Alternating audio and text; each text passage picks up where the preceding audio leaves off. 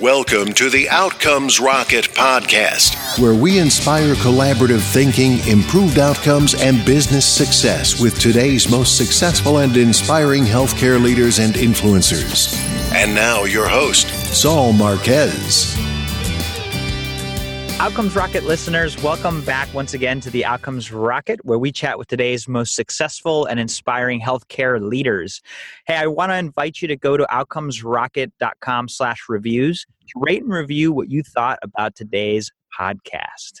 And without further ado, I want to welcome our amazing guest. His name is David Williams. He's a president of Healthcare Business Group, member of board of directors at Clario Vision, and he's got a track record of success in healthcare among those things a blog that he's been writing for the last 12 years and other companies that he's been involved with but i wanted to extend the invitation to david to fill in any of the gaps in that introduction david welcome to the podcast Hey, thanks. It's good to be here. I'm I'm not often called amazing, so I, I assume that's setting up some some zinger questions for later once you soften me up. But no, you you you handle it pretty well. You know, Health Business Group is a strategy consulting firm. Been around for for quite a while. We work throughout healthcare and life sciences. I do write a blog. I am on the board of Clario Vision, as you mentioned, and also a couple of other companies, VeriCred and Medullan. So keep them busy. Awesome. Now you, you definitely have reason to be and you know just your leadership track record in this field and thought leadership as well. So David, what is it that got you into healthcare to begin with? I, something I always had an interest in, even growing up. My father worked in public health as a highway safety researcher, and I did have a summer job one year at a VA hospital programming a mini computer. So I had some uh, Really? some practice, yeah, programming and uh, clinical decision support uh, way back when in the in the early '80s. So it was uh, Wow. that was, I guess, how I got into it. And then That's pretty cool. Yeah, and then when I was in business school, I came out of there in '94, and so it was just after Hillary Care had fallen by the wayside, but the private sector had gotten the message that it better innovate and try to do some new and different things. So when I went to Boston Consulting Group, even though it was a general firm, I did a lot of work in the healthcare practice there. Awesome. So really all roads led to healthcare for you and you've just stayed strong with it. I mean, I guess, you know, when I was at BCG, I did some other things too, including work in the automotive space and paper and all that. And it was, it was kind of fun, but I thought healthcare was really interesting and also, you know, socially redeeming. So it's really, you are at the end of the day impacting life and death, which is different than in some of the other fields. So when I left uh, Boston Consulting Group, which was back in 2001, I just decided to continue in that field and have never left. Love it, David. And what would you say? There's a lot going on in healthcare today.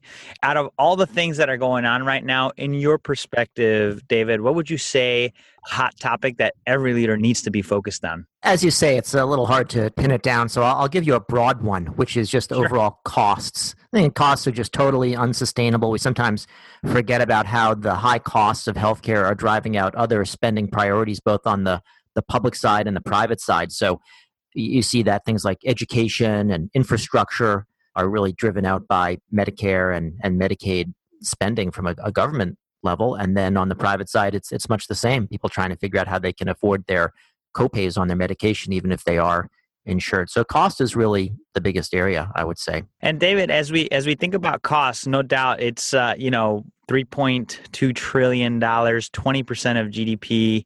It's a big issue. Like how do we tackle that? Like what would you say as far as say healthcare leaders, right? What do we need to be thinking about as it relates to costs? And maybe if you can drive down the main pillars of provider, industry and payer. Well, I think that there are a couple of approaches I would take to it. One is to look at the overall level of value based care. So that's something that certainly had been introduced probably during the Obama administration, even Yep. before then, things like pay for performance. And that really does bring everybody together, including the providers, including the payers, including the patient. And I would say that at the end of the day, you have to have a, a value based system that's rewarding you know value over volume. At the same time, under the the current administration, a lot of that work has has slowed down quite a bit, and Mhm. those that uh, felt that they kind of needed to make the jump from volume to value, and were trying to figure it out, and were sort of ready to roll with it, have decided, well, I think we're going to step back for a bit because the fee for service era is going to continue for a while. And certainly, the first HHS secretary in this administration, uh, Dr. Price, was focused on thinking fee for service was just great. So I think eventually we need to reaccelerate that value-based approach, and I, and I think that we will. So while that's hap- while that's happening, or while it's not happening, there are some other things that can be done, and, and, and some of those are a little bit more specific. So thinking about how in other industries technologies are used to reduce cost while improving quality. There, there's actually no contradiction between cost and quality from that from that standpoint. And a couple of the companies that I've been involved with that I can talk about publicly, like iCardiac Technologies, which was just sold to ERT earlier in, in December, and Clario Vision both do that. They're improving quality, but they're also reducing costs by an order of magnitude in many cases, both in the areas of uh, clinical trial, core laboratories, and then in uh, vision correction. So some of those technologies can come in as well. One problem you do see in healthcare is that you'll have something that may look like it's lower cost, and it might be on a unit basis, like going to a retail clinic instead of going to the emergency room. But if you go to the retail clinic instead of staying home and you still go to the emergency room when you go to the emergency room it's just additive so that that's right. one of the tricky things in healthcare uh, that's really interesting. And, and so the examples that you provided are both industry and just from the perspective of, of the folks listening, it, it just seems like as a provider, it just with the changes and just hard to get to that point of value based care. We are in a value based uh, fee for service based system. And it seems like maybe a lot of the onus is getting put on companies to own that. Well, what happened before is that Medicare is, is such a big elephant that you really have to pay attention to Medicare. So I remember back 15 years or so ago, uh, Harvard Pilgrim Healthcare was trying to do some innovative things related to, you know, what at the time would have been called pay for performance or some alternative payment models. And what they found is that the hospitals they were dealing with even though Harvard Pilgrim was supposedly the, the top health insurer in the, in the country, they didn't have that much influence over the hospitals. The hospital would take whatever they did and just convert it into Medicare equivalents, and they lost all the incentives and the behavior change they were trying to get as a result. So, with Medicare setting the tone with things like ACOs and bundled payments, it provides private health plans, at least, with the opportunity to sort of follow in their in their footsteps. And so, I think what you're seeing now is that even if the feds are backing off from some of that. The private health plans, the commercial plans, Medicare Advantage plans are still continuing down that path, and they can continue to make uh, progress as long as Medicare doesn't completely undercut them. Yeah, that's a really interesting perspective. I, I think it's a good good way of framing it, and um, really the way that that it's ticking. So, if you had to say your group David, had to focus on one thing. What is 2018 looking like for for healthcare? I think that 2018, unfortunately, might be looking like uh, 2017. So that's a little bit of a grim prospect. So I, I do think what will happen is that. And what do you mean by that? What was 2017 like? Or are you just saying there's not many changes coming? I'm saying that from a healthcare policy perspective, which is where I, I spend some of my time, not a lot really happened. It was more about yeah. undermining things that were already there, slinging totally arrows, trying to undermine or, or repeal as opposed to building anything new. Even one area that you might have thought was going to get some attention, which was drug pricing, really didn't. So, I mean, from a healthcare policy perspective, I don't see a lot of great things happening. Got it. And I also think that with the tax bill that may shortly become law, that's likely to sort of take money out of the system without making a lot of good impact. So you'll see more organizations that are suffering financially. So I, that's kind of what I expect in 2018. I think, especially as an election year, we can't really expect any bipartisanship to occur. So I mm-hmm. don't have high hopes on the policy side. My hopes are more that we're going to see things like analytics and big data that have been brewing for a while you know, start to make a practical impact. That's what I would point to. You'll, you'll see things like that, nothing from a policy standpoint. For sure. Yeah. No, thanks for sharing that. It just seems to be that consistent thing that nags at all these companies that have amazing ideas that want to move move the industry forward mm-hmm. policy just can't seem to keep up with the innovations kind of like with amazon you know they, they want to get their drones out there but our antiquated airspace policies don't allow us to get there I think you're going to see Amazon, you, you point to them for another reason, but certainly that's an organization that is starting to enter healthcare and could have some impacts as, as soon as 2018. You already see impacts on it in that it's it's driving others to take action, like the CVS Aetna merger proposal. I would put in that category of a defense against Amazon. Yeah, Really interesting. So let's shift here, David. Can you share with the listeners a time or an example of you guys have done a lot and you guys have done a lot of really good things. So, out of the many that you have in mind, a story when you guys improved outcomes for a client that you've worked with? Maybe I'll, I'll, take something a little bit off the beaten track. So, you know, we work with businesses mostly, but we also work with nonprofit organizations. And I don't mean just nonprofit hospitals, which is just another way of not paying taxes, but they're they're effectively businesses that are competing. Yep, yep, yep. But we we do Call some work, like it is. Call exactly. it like it is. I love it. Exactly. So we work with some major philanthropic foundations, and we often help them on what they call sustainability for uh, some of their multi-stakeholder nonprofit organizations. Some in the area of regional health improvement collaboratives. And sustainability really means how can they survive without having being completely grant supported. So what we do differently is we bring a real business perspective to it. So we say even though you're a, you're a not for profit and you're you're a collaborative group, you still need to think about things like your value proposition, customer service, return on investment. And by getting some of those business concepts across without undermining the soul of the organizations, hmm. we've been able to help some of these regional centers really get on their feet and be successful and sustainable for the long term. I think that's really great. You know, just supporting the the people that have a, a really strong mission and are in it for the greater good. That's maybe the path that your father laid out for you, and you continue to to carry it forward as a, as a public servant. So so kudos to you guys for doing that. So I don't want to take it too far. I'll give you another example that's a little bit yeah, more, uh, yeah, more mercenary. So w- another thing that I do as a, a board member of privately uh, owned companies is try to incorporate the grand perspective but also be able to navigate between the private equity investors who are very financially driven yes. and the company executives who often focus heavily on the on the day to day. So sometimes it's about uniting two companies that may have kind of be suspicious of one another, but actually are very complementary. And, and that's something that I worked on recently with two clinical trial core lab companies that I, I, was involved with, and they and they came together in a way that I think is going to be very strong and powerful for the customers and the market. So let's dive into that a little bit deeper, David, because I, I do believe that this happens too often. We're oftentimes in a position where we consider another group potentially a foe, when in reality they're a partner in the end, it hurts us. It hurts the organization and it hurts the people that we serve in healthcare. Can you give us an example of how you help people bridge that and how you get them to work together? Well, uh, you're pointing to something that I think is is important, which is that people that are very you know close rivals may actually have more in common and be able to work together. So I guess I saw this most exhibited actually by my younger brothers who are identical twins. They used to beat the heck out of each other oh, man. in the house. They just pound on each other day day and night, and they're both actually pretty good wrestlers. But what you got, and that's I think the ultimate example of uh, somebody that is very close to another one, an identical twin. When they got out in the world, if anybody would poke one or the other of them or, or bother me, even as their older brother, they would be you know, just instantly completely bonded and working together. So, in a very strong way that would make somebody regret having uh, picked on one of them because they're definitely getting getting two of them. That's something that maybe I, I learned at home, not from my father, but from my, my brothers, and help companies to think not exactly in those terms, but to say if you're you know if you're such major rivals and you're always going up against one another, you know, what are ways that you can potentially come together and be even stronger? Wow. And I love that idea and the analogy is wonderful.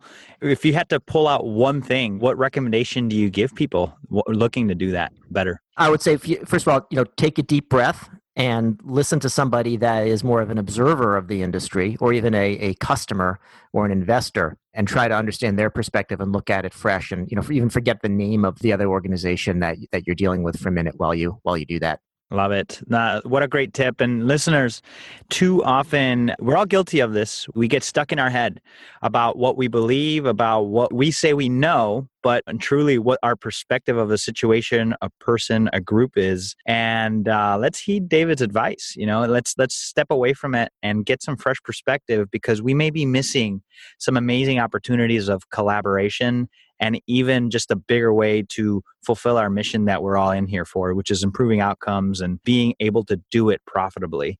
David, you know, you're sharing some really great tips, so I really appreciate it. What would you say to date in the decades that you've been in healthcare is one of your proudest moments? Well, I would say one one example is things that are not done. You know, we talk about doing business strategy, and, and strategy, of course, is about what you are going to do, but it's also about what you're not going to do. Yes. Well said. We, we do a lot of work with companies that are making acquisitions and and oftentimes somebody will really fall in love with an acquisition and they're hiring advisors but you know they've got a bias toward doing the deal and if you tell them it isn't good you know you're not going to be that popular so we were working and with one company and the chairman of that company was very hot on a particular acquisition opportunity really fell in love with it and he was also uh, described to me as a very mercurial and forceful type of guy. Mercurial, I'd say, was an understatement, if that's possible for that to be an understatement. and he put a put a lot. I'll give you an example of that. So he put a lot of pressure on the management team, and, and specifically on me. I remember when we started to sort of question the deal. He he threatened that not only was he not going to pay our bill, oh. he was going to send us a bill, which I thought was. Really? Uh, which is really something. So we stood our ground and recommended against the deal, and, and eventually it didn't happen. And a few months later, it was sold for about 40% less than uh, what wow. our client was prepared to pay for it. And then it actually went downhill from there after it was acquired. Oh so, goodness. so oh I heard later God. from, uh, yeah, no, I heard later from the CFO of that client that that was, of all the things we'd done with that company, which we'd worked with for, you know, several years, that this was the most valuable one because it, it really helped them avoid a disaster. So I guess I'm proud of something that we, that we didn't do or that we convinced somebody else not to do. I think that's so awesome. So, congratulations on standing your ground. You know, a lot, a lot of times it's tough to do that, especially when somebody threatens you like that. And so that speaks to your courage and to your vision. And then, secondly, the message to the listeners strategy is not always about what you're going to do, it's what you're not going to do as well. So, let's consider that. Let's uh, take this example, this lesson that David shared with us, and uh, this potentially catastrophic financial decision that could have been made was avoided because of courage and because of seeing that. So, uh, really wonderful example, David. Thanks for sharing that. Sure. So, tell us about an exciting project that you're working on today. Well, one of the things I love about my work is that really work only on exciting projects. So, so uh, everything everything is uh, every everything is wonderful. You know, it's like from the from the Lego movie, right? That's right. One thing that that I would say that we see a lot of that seems to be a theme right now is clients of ours that have some sort of technology or software that are interested in trying to expand into services. Mm-hmm. And it's both a way for uh, the customers, it's a business in and of itself when you're looking to accelerate growth, but it's also a way for the customers to get value out of the products that they are that they're purchasing. You find that you have a product that has a great return on investment, and yet how come you're not getting the type of growth or the penetration or the price realization that you would expect? Yes. And a, a, lot of that ha- can be remedied actually with services. So that's sort of a generally exciting one. I could say if you ask me for a very specific one, know, we're working right now with a, uh, a company that has it does clinical trials and, they, and they've got a particular medical device they use in the trials. It they spent a lot of effort on the device and now what they're finding is that those who are leading the clinical trials are saying hey this would be great to have in my everyday medical practice. So we're evaluating whether this can be used in more routine healthcare settings as well. I can't be too specific about it but that's uh, that would be the one that's most exciting I get it. Yeah, that's pretty interesting. Just putting the lens on and seeing the applications. And for the other example that you gave, established companies looking to just get additional growth. Services tend to be that way to do it. And so if you are a company executive listening to this, I definitely encourage you to check out the show notes. Uh, David will be able to share his company info, contact info, and uh, potentially reach out to him because he's definitely got some pretty good wins under his belt as it relates to helping companies diversify and increase their penetration in the market. So, David, let's dive into this part of the episode you and I are building a medical leadership course on what it takes to be successful in medicine today. It is the 101 or the ABCs of David Williams. And so we're going to write a syllabus here, four questions, lightning round style, and then we'll follow that up with a book that you recommend to the listeners. You ready? I, I'm as ready as I'm going to be, I think. I love it. You're quick on your feet, so I know this will go well. What's the best way to improve healthcare outcomes? I mean, oddly, I think it's actually to encourage people to stay away from the doctor and take good care of themselves, both from a sort of a preventive and wellness basis, and then even when something's happening to them that is uh, medically necessary, they they should be thinking and not just become passive within the system. Love it. What is the biggest mistake or pitfall to avoid? One I think is really about relying too heavily on on medications to the you know every medication is going to have some side effects now certainly people may need medications nothing wrong with that but sort of the idea of a pill for every ill and physicians that may look at things that way, not always working in the in the favor of the patient. And I think in particular, try to avoid getting addicted to opioids, which is uh, all too common, unfortunately. Yeah, that's for sure. And this is definitely a hot topic for me too, David. Just being able to understand that a pill only takes care of a symptom and oftentimes not the actual problem. So diving into what is the actual problem rather than just masking it with a pill. Love that. How do you stay relevant as an organization despite constant change? Yeah, that is a hard one. We have a very seasoned team, which is a better way than saying that we're all old and you know, doddering. But maybe that's what one reason we're not doing the, the video here. But we really tout our experience. We know what we're doing. We've seen a lot of things. And so the biggest danger is really about staying open to new ideas. And there's a couple ways that we do it. One, I already mentioned serving on boards of companies that are doing really innovative and, and exciting things. A lot of those are run by younger innovators, people really taking some interesting risks and, and, and really pushing the envelope. And the second way is, um, as you do, I, I write a blog and do podcasts with entrepreneurs. So I'm always being pitched ideas about uh, new companies and, and, and speaking with CEOs, entrepreneurs who are, who are doing something that's interesting. So try to be open to these ideas, but also put myself in a place where I'm going to be confronted with new ideas, new companies, uh, new approaches. Great tip. And what's the one area of focus that should drive everything else in your organization? I mean, in our own organization, we we have an insistence on trying to do really great and nearly perfect work. So I'd say, you know, they say don't let the perfect be the enemy of the good. We don't let the perfect be the enemy of the good, but we do let it be the enemy of major growth and, and expansion. We like to keep a, a very tight focus on on what we're doing. And you know, most of the people that work in Health Business Group have been uh, working here for ten or more years. So that's how we do it. It speaks to the culture. People don't stay a decade or more if the culture does not fit. I know this wasn't one of the questions, but what would you say a tip you'd give to the leaders listening to this show on building culture? Certainly, you know, things start from the top.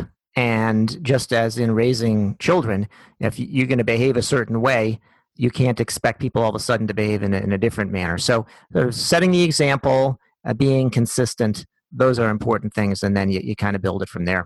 Love it. What book would you recommend to the listeners here on this syllabus, David? Well, at the risk of dating myself a little bit, one of my favorite classics and one that people don't always know about is called uh, Parkinson's Law.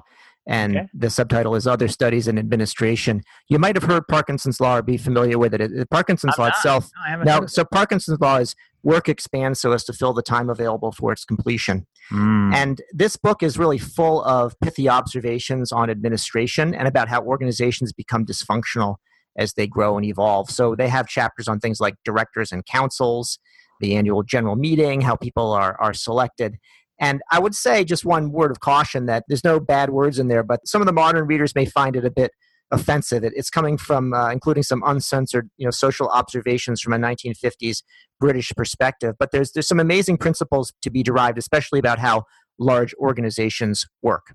Love it. Love it. Yeah. And, and, you know, I have found this to be so true, David. If you give yourself six months to do it, you'll take six months. Yeah. Give yourself two months, somehow you'll figure out how to get it done in two months. I There's, there's a lot of wisdom in that. Yeah, that's it. See, now you know. You learned something oh, finally. Awesome. You didn't expect to learn anything in this uh, podcast. every time, every time, especially from you, David. So I'm glad you recommended that book to us. And listeners, don't worry about jotting that down. Just go to outcomesrocket.com slash David W. That's for David Williams. David W. And you're going to find all the show notes as well as this mini syllabus that we just got put together for you. Links to the book, links to his company and his blog, and all the things that he's up to.